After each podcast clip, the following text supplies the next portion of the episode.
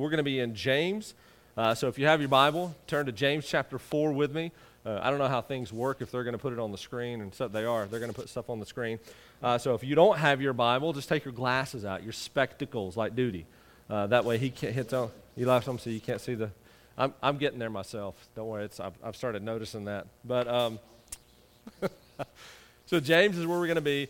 Um, as I was reading through James and getting ready to come and speak to you guys, there's this theme that kept ringing in my in my ears. Um, you guys have heard it before, and I want you to say this with me. Uh, I'm going to say this, and I want you to say it. Love God, God. love people, and you fulfill every commandment of the Bible. That's what we're going to look at tonight. Loving God, loving people, and then we satisfy God when we do that. Uh, we're going to see how James walks us through this, these passages of Scripture. Um, I'm only going to take about an hour and 20 minutes. So if you, I'm totally just showing. It's all right, man. Just like, what? I'm out. Uh, no, it's a lot much shorter than that. 20 minutes, maybe. Um, but anyway, so you guys, let's pray, and then we're going to hop into this, and we're going to get going. God, thank you for your word, for just how you continue to, to teach us. Lord, things that were written hundreds and hundreds and, and, and in cases thousands of years ago. You use those things, those words, to still penetrate our life. Words that still have weight, that words that still have meaning. Lord, things that aren't empty and that go out of style, but Father, these are messages that still ring true for us today. Oh God, please meet us here. Change our hearts. Let us see you more clearly so that we can glorify you. We love you. We pray that you're honored tonight in this time, and we ask it in Jesus' name. Amen. All right, so James, I'm sure at this point Ryan's given you a lot of context, so we're just going to skip right into the good stuff. We're going to get right to the meat of this. Uh, James really is still kind of attached to an idea that takes place in chapter 3. Now, let me pause there for a moment. You know that the chapters and stuff were not in the Bible, um, those are things that we've put in there. Um, this letter from James is just, it's just one letter from the beginning to the end. Um, as we have gotten a hold of Scripture, when I say we, I mean mankind, we have gone through there and we've sectioned off certain portions of it. Okay, in this section, James is talking about this. And in this section, James is talking about this, and so forth and so on. So I say that to say this that although we're jumping into chapter 4, there's still some thoughts of chapter 3 that's there. We're not going to go back and revisit those, but you know in chapter 3 he talks about wisdom coming from above. In other words, wisdom is from God. So, still looking at wisdom, um, we're, we're, looking for wisdom here. So, he asks this question in verse 1 of chapter 4. He said, What, what causes quarrels? Uh, what causes fights? What causes quarrels and fights among you? Is it not this? That your passions are at war within you. You desire and do not have, so you murder. You covet and cannot obtain, so you fight and quarrel. You do not have because you do not ask. James was a very prominent person in the church, and without getting into too much of the church history, um, as Christianity, what we know it today, was coming on the scene, uh, pretty, pretty relatively soon, right after the death of Christ. Christianity starts spreading across this region of the world, um, over, over in Israel and in all this, this area. As it did, there was, some, there was some fighting that took place, some, some bickering and some quarreling that took place. Because the Jews had their certain set of beliefs, and Jesus was Jewish, and he was the Messiah, the fulfillment, and all this stuff. But so as that was taking place, they believed in Jesus, Jesus, but some of these Jews had this mindset of it's, it's not just by faith, because that's, that's the new message that Paul was teaching. It's not just by faith, but they also said it's by faith and works. And, I, and I love the bumper that Ryan showed before that, because James is not about not just faith, but if you have faith, then you'll have works. See, your works aren't what save you, but if you are saved, then it's just natural that there's going to be a certain type of lifestyle that you have certain works that you're going to want to do. They're just the visible thing that's taking place. Well, they were getting this theology mixed up a little bit in this time because they were saying, as Paul, which was a big church planner in this time, um, Paul with, with, with Silas and some different folks like that, Barnabas, were traveling all over this region of the world, all along the Mediterranean and stuff, and they were planting churches for, for Christ. As they were doing this, when they would leave these regions, some of these Jewish people, which we call them Judaizers, would come through and say, hey, what Paul said is right, but there's more things that you have to do. You have to have, you have, to have circumcision. You have to have all of these Jewish uh, works in your life. That's the best way to sum it up. So, what that means is there was some bickering, there was some fighting, some quarreling that was taking place along them. So, he's writing this letter in James, and he says, What is it that causes these things among you? Is it not that your desires are at war within you? Uh, and so it was much more than just theology. There was just fighting that was taking place. Now, that's easy for us to, here's a big word, contextualize. In other words, ask, what does that mean then, and how does that fit for us today? That's easy for us to understand because are, are there still fights that take place at your school? Or is there still arguing and bickering maybe among your family and friends and stuff? So that's something that we see and we're like, man, this really happens to us every day. Why? Because most of it is rooted in pride. See, you, you know the Bible was not written in English, right? The Bible was written in three languages, portions of it. You've got Hebrew, Aramaic. In the Old Testament, you've got Greek, and I think there's a little bit of Aramaic in the Greek too. I mean, the Old Testament too, I believe. Um, but so those, those are the three primary languages that the Bible was written in. And I don't know if any of you guys speak any other languages. Does anyone speak another language fluently? Okay. All right, so you know, okay, you guys, so you know that you lose some things in translation, right? It doesn't translate very equal. So that's part of what happens here. But as we look at this, when we go back to some of the original language, things really start to make sense. Case in point is this What causes fights among you? He says this Is it not this, that your passions, that comes from a Greek word that where we get this word called hedonism. Hedonism has to do with your lust, your passions, your desires, all of this, this prideful, sinful way of life. We see it here in verse 1, but we also see it in verse 3. He says, You ask and do not have because you ask wrongly to spend it on your what? Your passions. That same word, those two words are connected. In other words, why is there fighting among you? Because you're selfish. God, people, and who comes after that? me. Follow this thought process for us. If we believe that God is awesome, then, and we believe that, that God takes care of me, I don't have any wants because God is going to fulfill all my wants, then I'm going to focus on worshiping God. And then I'm going to focus on serving Him by serving other people before I serve myself. Because why do I need to serve myself if I truly believe that God has my best in, his, in, his, in, in, in my life? Right? So I am not going to have wants. But there's other folks that may not believe that. So as we worship God, we do that by serving other folks, showing acts of kindness and love and things to them. Sometimes we start to put our desires before those things. I don't want to do this. I just want to sit at home and eat ice cream. Or I want to. I don't want my sister to have this. I want that. So that's where fights take place. It's from selfishness. That's what he's talking about here. He says, You ask and do not receive because you ask it, you ask wrongly. Now, okay. Why would someone, it says here, you do not have because you do not ask, and at the end of verse 2. You do not have because you do not ask. So if you want something, what should you do? Ask. That's pretty simple, right? But James is saying, you don't have because you don't ask. So that leaves a big question. Why were they not asking? False. Why would the people not ask? What? Pride?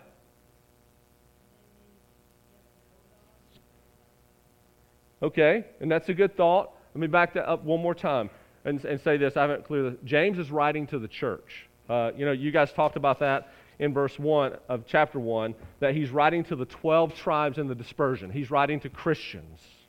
So, but, so sometimes people that aren't Christians don't ask if they don't know God. But James is implying these folks do. Yes, ma'am.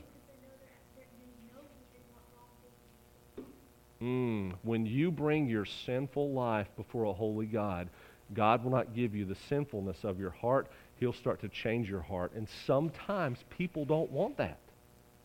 They don't want their sin to be brought out into the light. They don't want their, their, their desires and their, their sinful desires and things that they want because they're, they're, they're selfish. They don't want those things brought out. So, of course, they're not going to ask God for those things because when you confront God with your life, God starts to turn your life around. It's a process that a big word we use called sanctification. That's a big seminary word. That just means that God, over time, your life changes. Now, does that happen to you physically?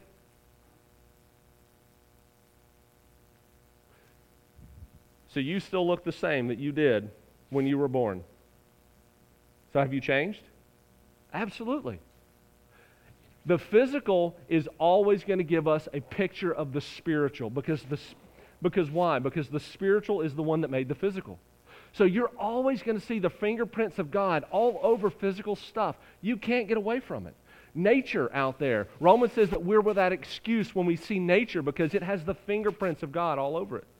When you look at your life and you start to understand what a, a journey looks like and how the process of change looks like, and that if I'm gonna, if I want to continue to change spiritually over time, um, then I've got to be with God because I'm going to physically change over time. All of those things give us patterns of God because God's the one that created all this stuff. So, yes, you change over time just like you do spiritually. It doesn't happen overnight. None of you, when, when, you're, when you were born and you're a little bitty baby, none of you started walking right away. Probably at the earliest, you might have started walking about nine, maybe 10 months. But I'd say probably the average is about one year old, is when everyone started walking. Your life with Christ, it takes time for you to change as well you have to continue investing in your life and doing things that we'll talk about in a moment because that's the way that you continue to change. Same thing that's happening here. If you, can, if you bring your life before God and you bring the desires of your heart to God, God is eventually going to do one of two things change your heart or start to start to as your heart starts to align for him and his glory he may give you some of those things what does that look like God, I want a new car. Why? I just think that that cool candy apple red Corvette is pretty stinking nice. I'd like to have that Corvette. Is that selfish? Is that for God's glory? Selfish.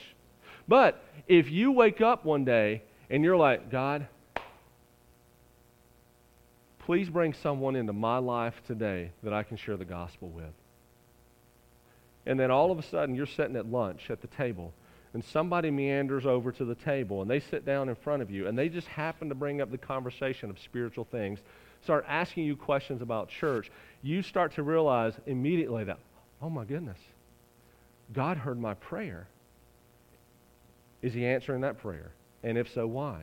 Yes. Why? Because it's more kingdom focused you're starting to align your heart with God. This is not what was going on here. See, these people were being selfish, not selfless. And that's what we have to get to in our life. We have to get to a point to where we're selfless. That's why it's God, others, and us.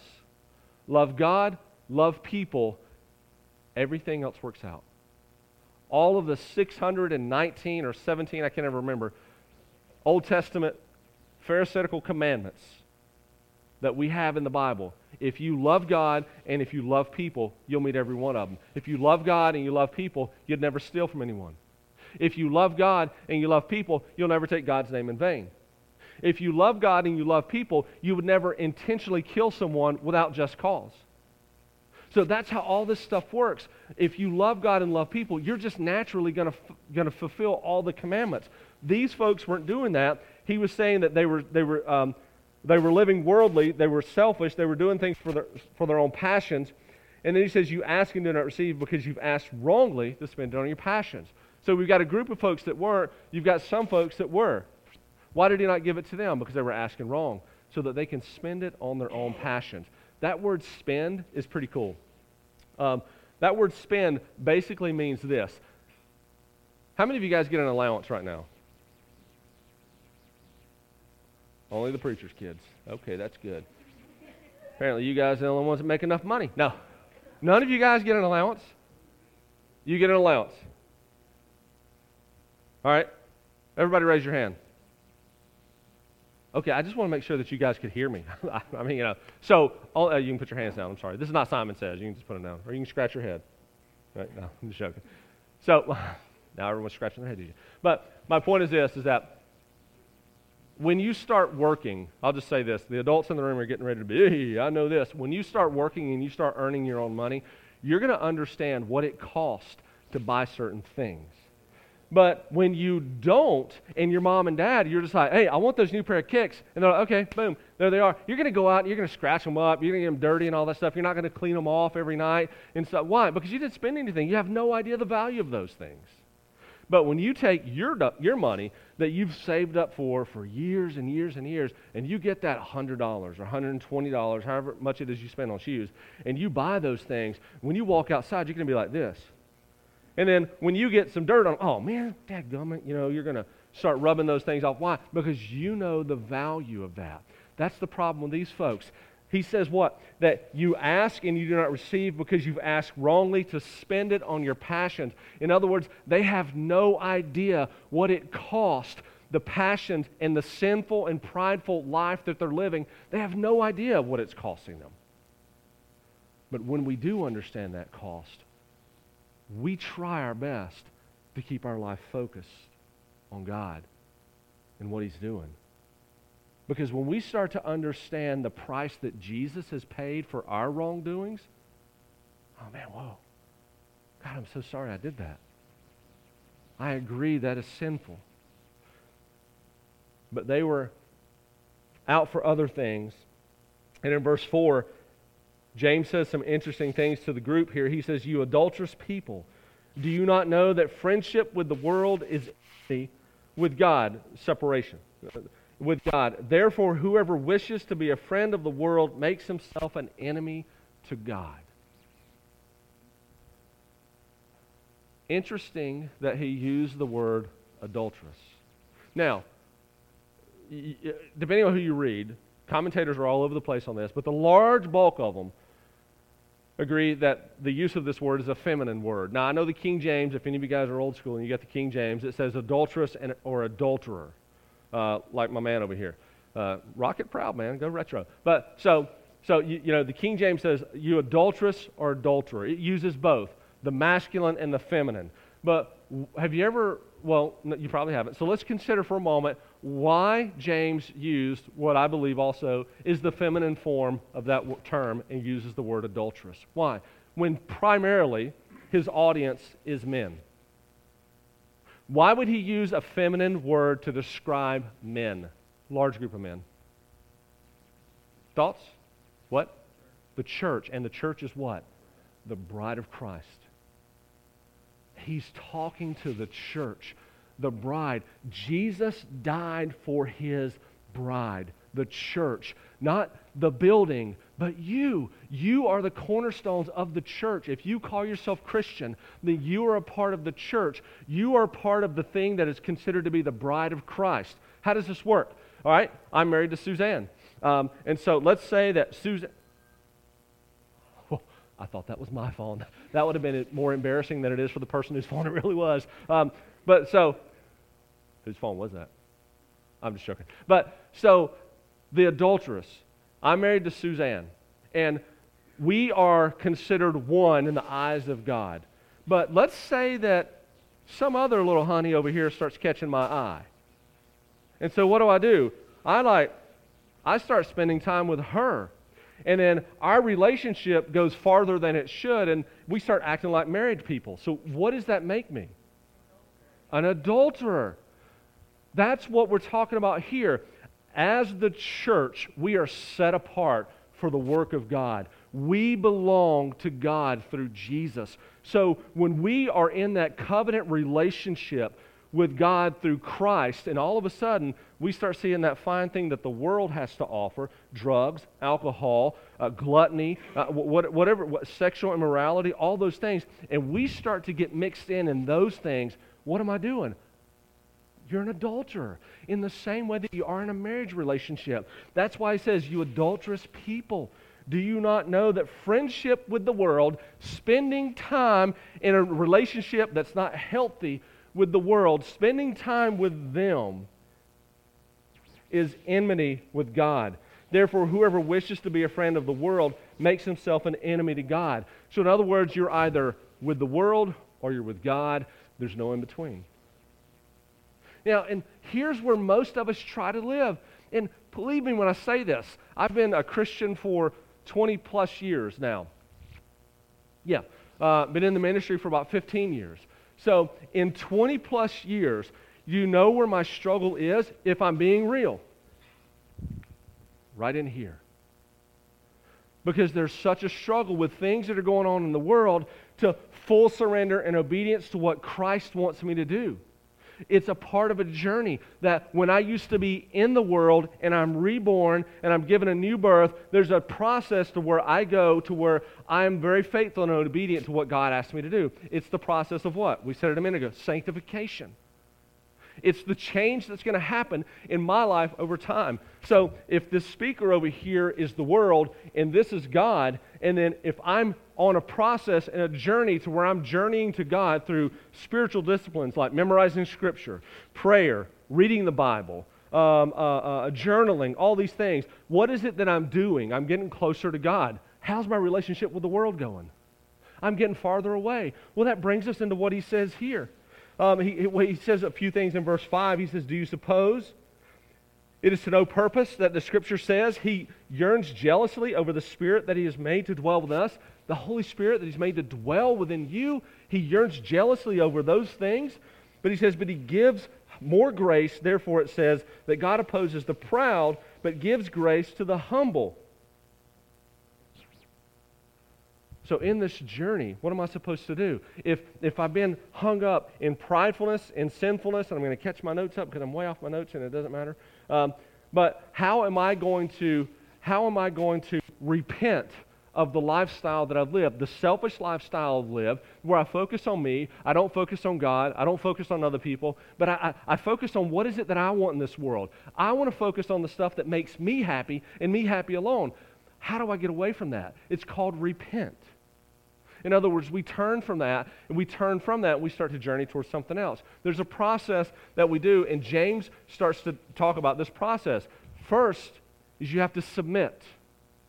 Now, and that is a tough word for us to understand today because that's a word that we have taken and we have ripped it up and turned it over and made it to mean something that we don't, we, we don't want it to mean.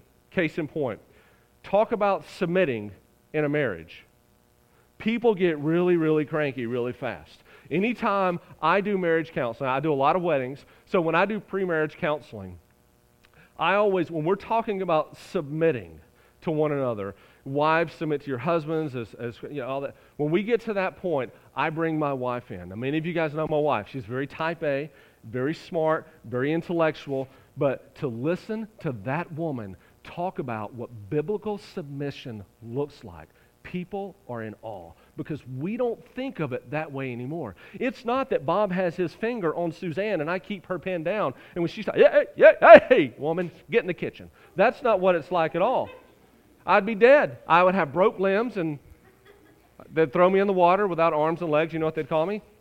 The same thing they call me now. That's exactly right. So, but my point is this is that that's not what it's like. We are in a covenant relationship. God formed woman not from our feet, not from our head, but from our rib. That's an old church thing, but what it means is that He formed her from our, as our companion. Both men and women are made in the image of God and equal in the eyes of God, whether you're, you're Jew, Jew or Greek, male or female, all that. That's talking about salvation.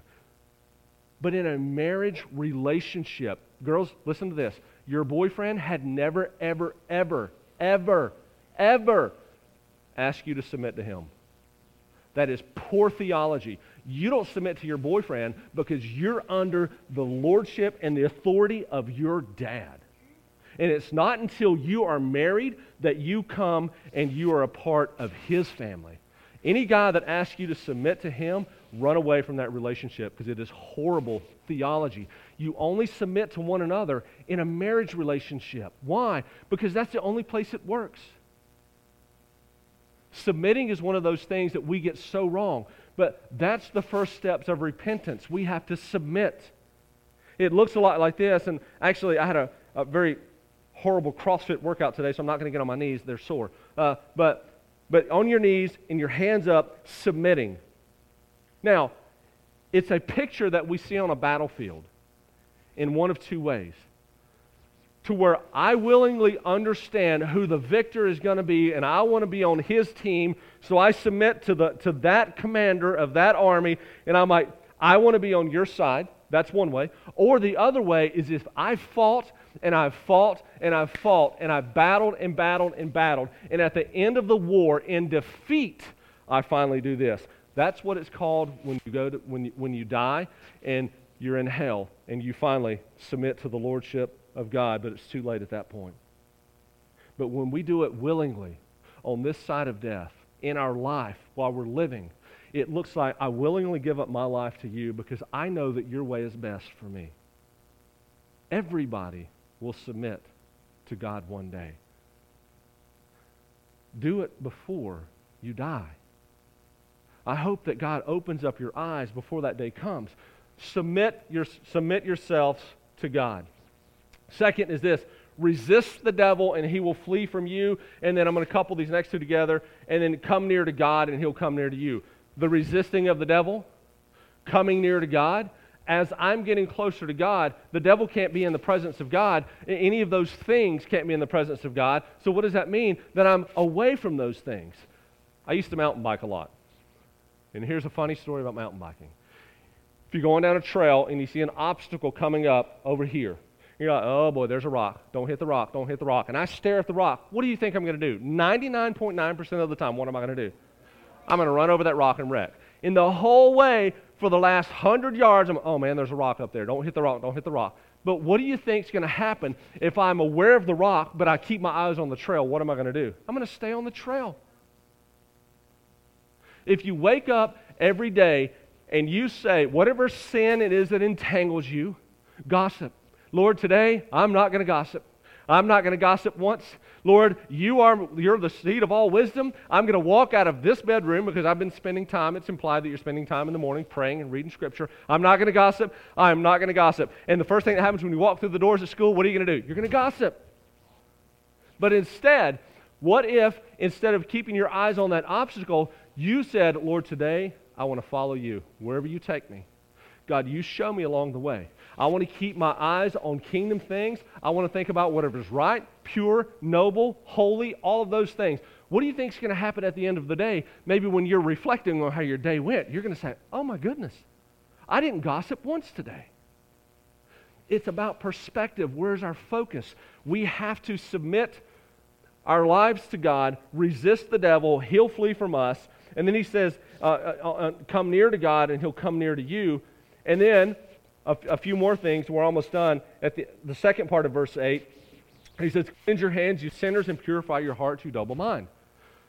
Cleanse your hands and purify your hearts. In other words, in this process, there is action that you need to take.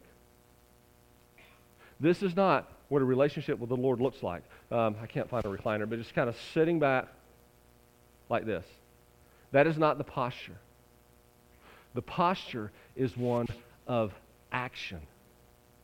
If I want to continue to, what was the last thing we talked about? Come near to God. If I want to come near to Him, there's some actions that have to take place. Wash my hands and purify my heart. In other words, whatever it is that I'm doing that's bad, stop doing it. Stop it. And then when I also, as I stop doing the bad things, I need to start doing godly things. Remember, I didn't say good things, godly things, because good is subjective. What do godly things look like? Read my Bible, pray, attend youth group. You're here. Attend church. Memorize scripture. Meditate on the things that you read. If you're as you're reading the Bible every day, meditate. And then share that stuff with others. People are like, I don't have the answers. God didn't ask you to have the answers. He just said to go and tell. Tell them what? What's going on in your life? What you read that morning? what God's doing in your life, what youth group was like the night before, what Sunday night, what Sunday was like. That's all that we're talking about. You don't have to be a scholar or a theologian to go and to witness about what God is doing. Some of the most on fire folks for the Lord are your peers. Childlike faith. Wash your hands and purify your hearts. He's taking this literally right out of Isaiah, where Isaiah is talking about sin and all this stuff. Um, he says, Isaiah uh, um, chapter 1, verse 15 says this Your hands are full of blood. Wash and make yourself clean. Take your evil deeds out of my sight and stop doing wrong and learn to do right. Stop doing bad stuff. Here's what I tell every athlete that I have the opportunity to be around, whether it's on college or high school levels with FCA. If you're where you're supposed to be, doing what you're supposed to do, when you're supposed to do it, you're going to stay out of trouble 99.9% of the time. You're going to get in trouble when any of those three things aren't met. You're not where you're supposed to be. Guess what? You're going to get in trouble. You're not doing the things that you're supposed to be doing. Guess what? You're going to get in trouble. Your mom and dad say, hey, go clean your room. I don't want to clean my room. I'm going to sit around. I'm going to sneak out. I'm going to play video games, whatever. I'm going to get on social media. I'm going to like scoop around on the internet late at night. What's going to happen? I'm not cleaning my room. Not doing what I'm supposed to be doing. I'm certainly not where I'm supposed to be. So what's going to happen? I'm going to get in trouble. Simple.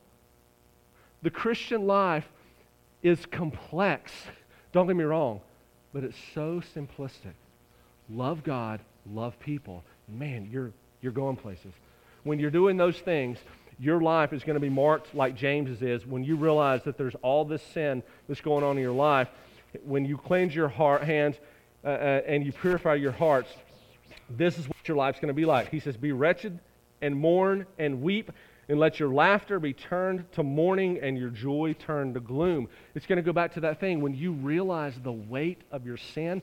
Remember, my sinful desires, I'm spending you know, my stuff on that freely because I don't really have the value of the cost. When you start to catch, capture the value and the cost of what it's costing someone, sin will always cost you and somebody else. It's never an isolated thing. Never an isolated thing.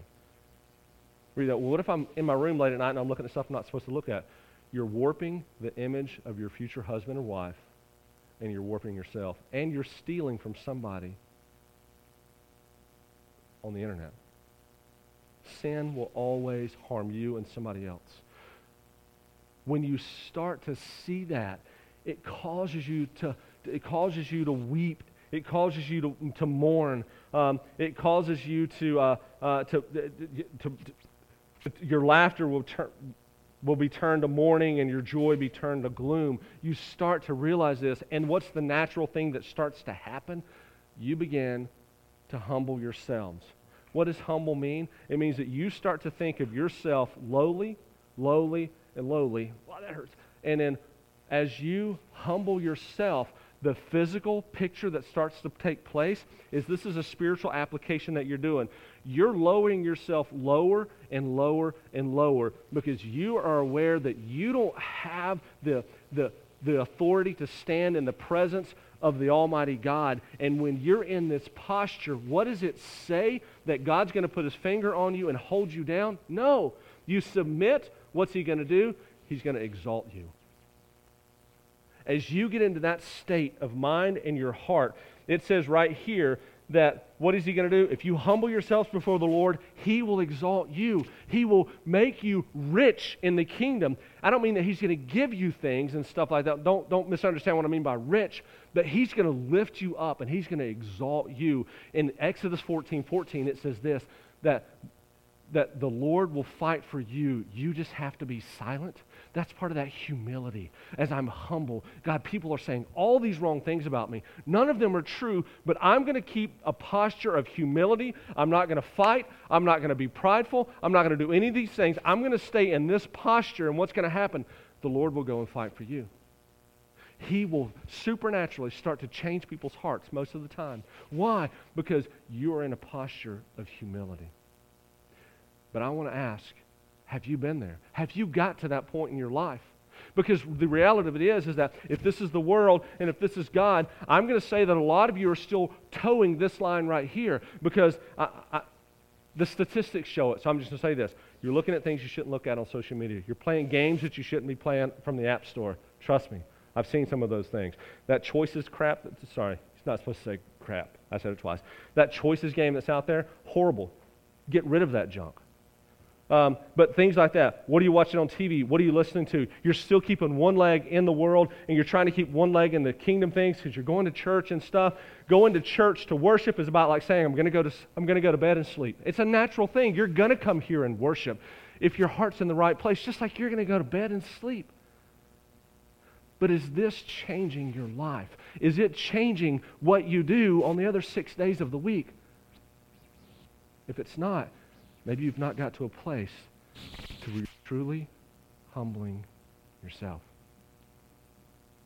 I want to encourage you to go home and think about that tonight. Go home and ask yourself, have I submitted my life to you? If you have, but you're not continuing to be in a posture of humility, Open up your Bible. Start to ask questions of God. You want wisdom? Ask. That's some good, godly kingdom stuff that if you really seek out wisdom, God's going to give you that before He's going to give you the Corvette. I guarantee that. Those are the things where your heart is starting to line up with Him. And when it does, there's no end to what God will do in your life. But starts with you. Will you be in a posture of humility for God to use you? Let's pray.